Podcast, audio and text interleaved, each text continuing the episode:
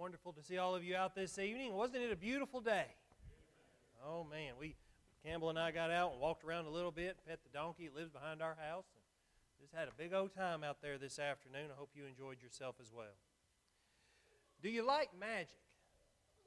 Do you like magic? I'm, I'm talking about a fellow, a lady who gets on stage and performs somehow and, and entertains. Through my dealings with school, I've uh, come to meet a couple of these magicians. And they've got some great tricks. They have some good messages that they teach our students. And one magician that I grew up watching, and talk to me later if you remember him, but was Cowboy Louie. Uh, Cowboy Louie came to your school, we need to talk afterwards. He was a good entertainer, and he came to our schools and did some great, great messages uh, for us. They talk a lot about good and positive things at the various schools they go to. Some people don't like magicians, they don't like being fooled. I don't know how he did it. And they don't like that. They feel like they're being swindled or, or hoodooed. So they just rather not watch them. But I enjoy them all the same, and some people don't. That's okay. Because some people don't like to be fooled and deceived through their practices. Let's look at Hebrews chapter 3, please. Hebrews chapter 3. Under, understand how some people, they don't want to be lied to. They don't want to be fooled. Well, there's something that we all must endure because we are Christians. And so, with that, there is some deceitfulness that if we're not careful, we can be lured into. Hebrews chapter 3 and verse 12 says this Take care, brethren, that there not be in any one of you an evil, unbelieving heart that falls away from the living God but encourage one another day after day, as long as it is still called today, so that none of you will be hardened by the deceitfulness of sin. Take care, brethren. Keep evil away. We don't want people to fall away from the living God. We don't people, we don't want people to be hardened by the deceitfulness of sin. The short story of all this is Christ has come to bring freedom people would rather, many times, quite often, engage in sin. Therefore, they are hardened and they fall away from Christ and their faith. Verse 14 For we have become partakers of Christ if we hold fast the beginning of our assurance firm until the end. So the deceitfulness of sin lures many unsuspecting souls to spiritual ruin. Because sin, as enticing as it is, as alluring as it is, people will see that and they say, I want that. And they'll turn their back on Christ and they'll, they'll turn towards sin. And through that process, over time or even rather quickly, their heart will be hardened. And when that happens, you know, it's, it's tough. It's more difficult. Not impossible, but it's a little tougher for Christ to get in to that hard heart. See, the people have been deceived into believing that sin is where they need to be that sin is where they want to live. And Christ has told them, you got to abstain from that. You got to stay away. We're supposed to be encouraging one another. And if you partake in sin, if you engage in that, you will be hardened and you can fall away. 2 Peter chapter 2 verses 18 and 19 says this, speaking out arrogant words of vanity, they entice by fleshly desires, by sensuality these are things that are reserved, should be reserved for marriage. But yet, people in, in Peter's day and age and in our day and age utilize sensuality, utilize fleshly desires to entice people to come to their side, to go away from Christ. Those who barely escape from the ones who live in error, promising them freedom while they themselves are slaves of corruption. As you watch television, particularly tonight, if you catch the game, there will be sensuality. There will be a great deal of that broadcast, as there often is at sporting events on television. And so many of those enticing commercials promise this life of freedom. But through the alcohol, through other things that they may show, enticing as it is, it can actually enslave you to sin. For, the last part of verse 19 says, for by what a man is overcome, by this he is enslaved. When Christ talked to the apostles at first, he told them to follow him. He didn't say you had to, that you must. He encouraged them. He showed them miracles, making them want to follow him. They did that, but they went of their own accord. But whenever you give in to sin, whenever you are enticed, whenever you are deceived, then you become enslaved by that sin. Here's the thing about sin it never delivers what it offers. And Samson is a great example of this. Sin in his life caused him to never live up fully to his potential. Though he was a judge for our Creator, he was often ruled by personal revenge and lustful passions which weakened his devotion to God over time. Perhaps only up to his death was he fully impressed that his strength was from God. Let's look to Judges chapter 16, please. We'll be talking and discussing this evening the story of Samson. Judges chapter 16. There are three things I want to talk to you tonight that and tell you, discuss with you, three things that sin will always do. Sin is deceptive, sin promises things, but it never really delivers what you think it will. Oh, isn't this fun that we can engage in this behavior? That we can do what we want to do, enticing and, and giving in to, to fleshly desires. Well, sin's going to promise a whole lot, and it's not going to deliver, but there are three things that sin always does. First off, sin will always take you farther than you actually wanted to go. In Judges chapter 16, verses 4 through 20, the Philistines had Delilah work to find out where his strength came from. At this point, Samson had made fools of the Philistines repeatedly, had done several things that made them look foolish, and you know they didn't like that. Somebody outdoes you, you want to you want to take care of them in a very bad way whenever they are your enemy. So the Philistines had Delilah work to find out where his strength came from. And at first, he had no intention of telling her. One example is verse 7. Samson said to her, If they bind me with seven fresh cords that have not been dried, then I will become weak and be like any other man. And he gave her two other reasons, two other examples of where his strength came from, which were both lies. So at first, he had no intention of telling her. And eventually, he should have just simply told her that his strength came from God. And that would have sufficed, hopefully. But Samson's will was finally broken by the constant enticements of Delilah. Verses 15 through 17. Then she said to him, How can you say, I love you? See, she's going after his emotion now. How can you say, I love you when your heart is not with me? You have deceived me these three times and have not told me what, where your great strength is. It came about when she pressed him daily with her words, and urged him that his soul was annoyed to death. You pressure somebody enough, they're going to give in to what you want, and that's what's happening here. So he told her all that was in his heart and said to her, A razor has never come on my head, for I have been a Nazarite to God. So he's, he's, giving some, he's giving the credit to God. I am a Nazarite to God, but what's he doing? Right? What's he doing? He's breaking his promise to not tell anyone because he knows, has to know by this time that Delilah is trying to do him in, trying to do him harm. For I have been a Nazarite to God from my mother's womb. If I am shaved, then my strength will leave me, and I will become weak, and I will be like any other man. Samson's strength came from God. Our strength today comes from God if we're honest, we give Him the credit. Our strength today comes from the true and living God. So at first, you see, he had no intention of telling her. He didn't want to do that. But she pressed and she pressed and she pressed, so he finally gave in. And so that's what happens with all of us from time to time.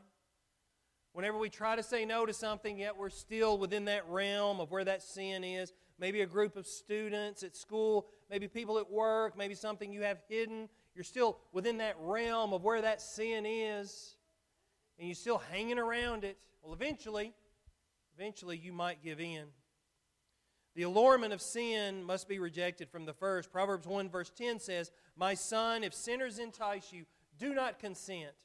Plain words from the proverb writer here. If, my, if sinners entice you, do not consent. Don't go along with them. Why? Let's look at Proverbs chapter 4 and see what it has to say about it in a little more detail.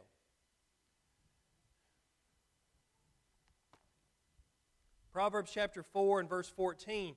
Do not enter the path of the wicked, and do not proceed in the way of evil men. Today, this morning, we talked about how we needed to discern between good and evil. Hold fast to that which is good and abstain from that which is evil. That is a prominent teaching in Christianity. We need to be honest with who we are around and who we are with. Is this person good for me or is this person bad for me? Is this behavior good for me or is this person or is this behavior bad for me? So do not proceed in the way of evil men. Avoid it. Do not pass by it. Turn away from it and pass on. Do not pass go. Keep on going, it says. For they cannot sleep unless they do evil. We're supposed to be able to sleep with a clear conscience. We are supposed to be able to live in such a way that God is pleased with our behavior. These people, the people of today even, who live in evil ways, cannot sleep unless they're doing something evil. And they are robbed of sleep unless they make someone stumble. I've got some students that are like that. Maybe some of you teachers do too. They're, you know, you try to be your very best for them and, and be nice to them, and they just want to be mean. What it amounts to a lot of times. Sin, when given occasion, will always progress into further evil. We should reflect on Psalm chapter 1 and verse 1, one of my favorite passages in all of Scripture. How blessed is the man who does not walk in the counsel of the wicked, nor stand in the path of sinners, nor sit in the seat of scoffers. This is the man we must be. Abstaining from evil, not walking in the path of evil men, but being along with God. For error only brings ruin. You know, we're all going to sin, we're all going to mess up, but continuing on that path will certainly bring you ruin. 2 Timothy 2 16 and 17 Avoid worldly and empty chatter, for it will lead to further ungodliness. It's not just a little thing that you're going to you're going to dip into and, and be done with it, like a good you know crock pot full of rotel. You're not going to just dip one little time. It just can't be done, especially if that's hot. It's got sausage. You're just going to keep on and keep on, and after the third bowl, and you're finally sick, you you think to yourself, "Why did I do that? Why did I eat all that rotel? Because it was good." That's what happens with sin as well. Only here, when Paul's talking to Timothy, he compares it not to rotel, which is a pleasant thing, but rather to gangrene, where your, your body can get infected and get really, really bad infected. We call that going, you know, going green, going gangrene. And that's what Paul compares it to. Avoid these people because whenever they are living in an ungodly manner today, they're going to live in an ungodly manner tomorrow. That's different from, from being imperfect, from being someone who needs Christ, from someone who needs his purification daily. That is somebody who can't sleep unless they're doing evil. That's somebody who wants nothing but that for their lives and for the lives of others. We've got to abstain from those. So, next, sin will always keep you longer than you wanted to stay. Let's look at Judges chapter 16, back to there. First off, sin will always take you farther than you wanted to go because one sin leads to more sin.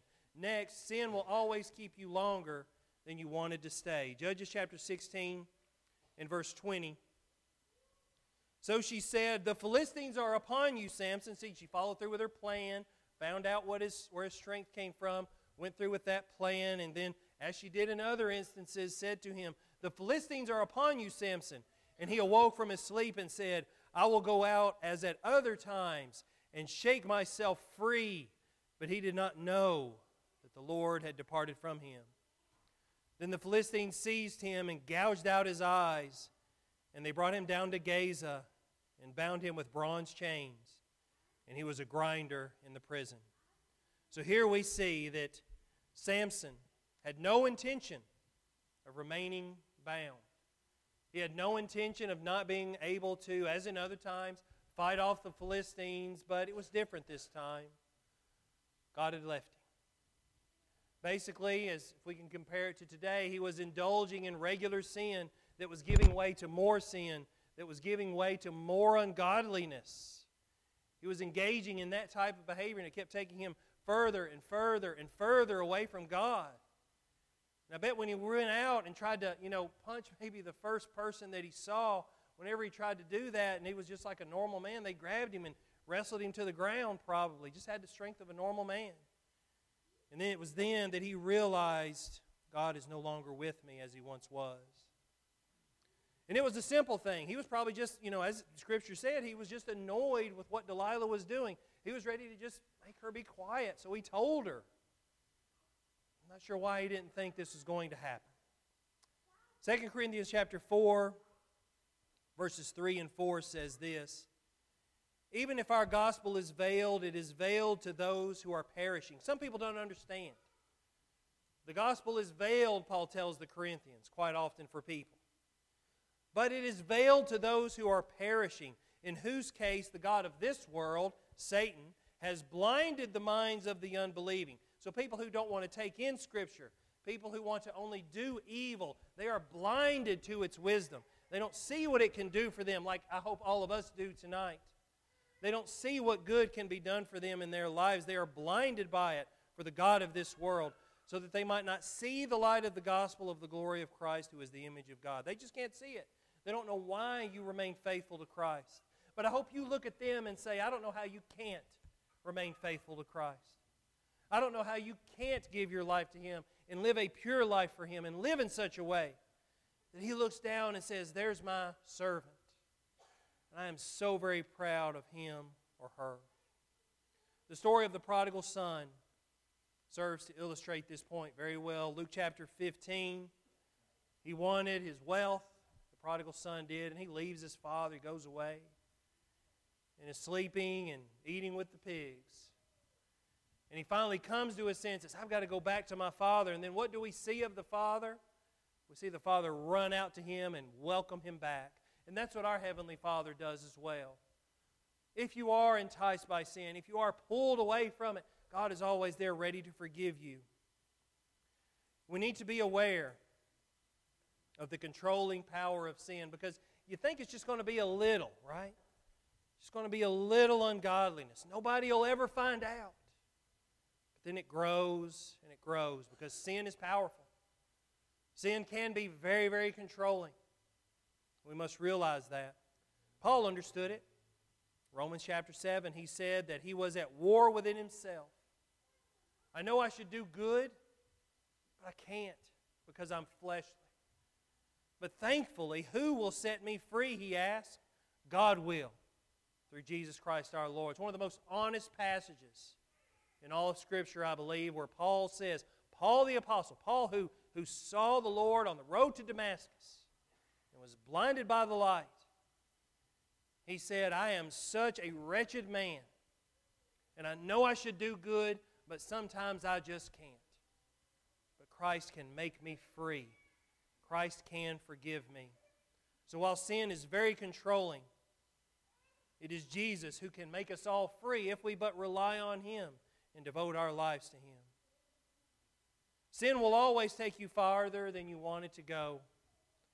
We see this in Samson, where his sin only brought him ruin. And it will keep you longer than you wanted to stay. Samson told Delilah he wanted that to be the end of it, but it wasn't. And lastly, sin will always cost you more than you intended to pay. Judges chapter 16 and verse 21. Let's turn there. Judges chapter 16 and verse 21. Then the Philistines seized him and gouged out his eyes. And they brought him down to Gaza, bound him with bronze chains, and he was a grinder in the prison. A grinder would was was basically they would you know put you on a long post and you would turn a grinder. You would walk around in a circle, grinding grain, and someone who was blind yet physically healthy could do that. They could turn the grain like a donkey. Probably seen donkeys turning those big meals or small meals because they weigh a lot. But a donkey just walking around in a circle. And that's basically all he was. He was a laborer animal, and he went around and around and around because that was the one thing that he could do. And I'm sure the Philistines loved it. And I'm sure that people who lead you into sin, I'm sure they love it too. because you're joining along with them, validating the feelings, validating the thoughts that they have. They just love it that you're there with them. But you know who's not there? Jesus. Jesus isn't there. He's not there whenever you're living in sin. He wants to be. He's probably close by. He's on the Bible app in your pocket. He's right there. But yet, some people want to just keep pushing that away as much as possible. Verse 25, let's read that of Judges 16. It so happened when they were high in spirits that they said, Call for Samson, that he may amuse us. So they called for Samson from the prison, and he entertained them, and they made him stand between the pillars. I feel fairly confident that how he entertained them was not with magic, was not with a guitar, playing music, but rather him fumbling around and falling like a court jester a foolish man who cannot see now and has no strength to defend himself. I'm sure that made the Philistines very, very happy. Samson's recklessness with God's blessing cost him his sight, cost him his dignity, cost him his strength, his freedom, and finally his life. And in chapter 16 and verse 28, Samson called to the Lord and said, O Lord God, please remember me and please strengthen me just this time. O God, that I may at once be avenged of the Philistines for my two eyes. Samson's ready to take the lives of the Philistines and even die himself. But he knew at this point that he had to do something. He had to do something. He cries out to God, Bless me with that strength once again. You know, you don't know what you have until it's gone. And I'm sure Samson experienced that very thing. His strength that he had been so confident arrogant in, was now gone. And quite often, when that happens to us in a spiritual sense, we realize at that moment how much we need God. For it seems as though He is so far away from us whenever we're at rock bottom, whenever we've hit our very lowest point. And you've probably known of people who have said, Lord, just, just be with me this time. Whenever they've gone away from, from God, whenever they've gone away from their Savior, that, that's a good moment. It's a pivotal moment. It was a pivotal moment here for Samson. Whenever he said, Lord, be with me just this one time. Unfortunately, it ended his life. But it doesn't have to end your lives. Because you can have a new beginning tonight if you but believe that you need to get some sin out of your life. But if you leave without doing that, if you continue to choose sin, sin will cost you some things. Romans 6:23 talks about the wages of sin being death. Sin will cost you your soul. Sin will cost you fellowship with God. And when you're at your lowest, that's one thing you can have. Or when you're at your highest, that's the one thing you can be thankful for because it's, it's God who brought you there. 2 John verse 9 says this Anyone who goes too far and does not abide in the teaching of Christ does not have God. The one who abides in the teaching, he has both the Father and the Son. That's where we need to be. But sin will take it away from you. Sin will take it away. Why? Because you're enslaved in it. Because you've been overcome by sin, and now you're devoted to that, to that addiction, to that habit, to that whatever it might be. You're devoted to that and not to God because you don't have the Father and the Son. Sin will cost you peace of mind, peace with man and with God. Philippians 4, 6, and 7. Be anxious for nothing.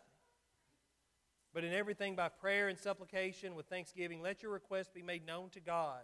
And the peace of God, which surpasses all comprehension, will guard your hearts and your minds in Christ Jesus.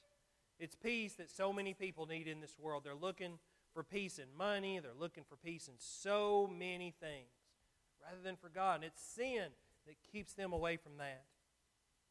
Sin will also cost you heaven. Matthew chapter 25 and verse 46, where the sheep are divided. It says on the right, Come to me, says those on the left, I never knew you.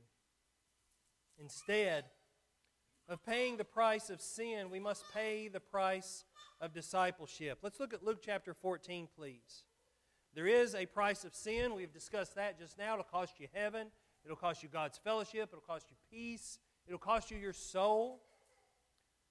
But there is a price of discipleship as well. It's not free. That's one of the reasons people look at discipleship and say, well, I'd rather be over on sin's side instead. Luke chapter 14 and verse 26 If anyone comes to me and does not hate his own father and mother and wife and children and brothers and sisters, yes, and even his own life, he cannot be my disciple. Now, why is that? Well, we, we want to love these people. It's not what Jesus is saying, but he, what he is saying is, I want you to love me more. And sometimes, even in this life, we have to do that. Loved ones fall away, loved ones ask you to do things that are contrary to God's Word. And sometimes you've got to look and say, Look, I'm following God. And in this day and age, it was probably a great deal in regards to Jesus coming and dividing the Jewish households from those who wanted to follow Jesus versus those who wanted to continue to follow the old law. Whoever does not carry his own cross and come after me cannot be my disciple. For which one of you, when he wants to build a tower, does not first sit down and calculate the cost to see if he has enough to complete it? Otherwise, when he has laid a foundation and is not able to finish, all who observe it begin to ridicule him. So if you're going to follow Jesus, you've got to count the cost. If you're going to build something, you've got to count the cost. If you're going to build a home, if you're going to start a project, you've got to count it up. And that's what Jesus is telling these people. Or what king, when he sets out to meet another king in battle, will not first sit down and consider whether he is strong enough with 10,000 men to encounter the one coming against him with 20,000? Or else, while the other is still far away, he sends a delegation and asks for terms of peace. So then none of you can be my disciple who does not give up all of his own possessions. There's a price for discipleship that I'm willing to pay. That price of discipleship will get you so much. Sin, sin will take it all away. We need to learn from Samson. We need to learn that sin will always do three things take you further than you wanted to go, keep you longer than you wanted to stay, and cost you more than you were ever willing to pay. So don't be deceived into thinking that you can master sin by yourself. You need Christ. You need to be devoted to Him. And I hope you're praying daily. I hope you're imploring God for strength. I hope you're asking Him for forgiveness on a regular basis.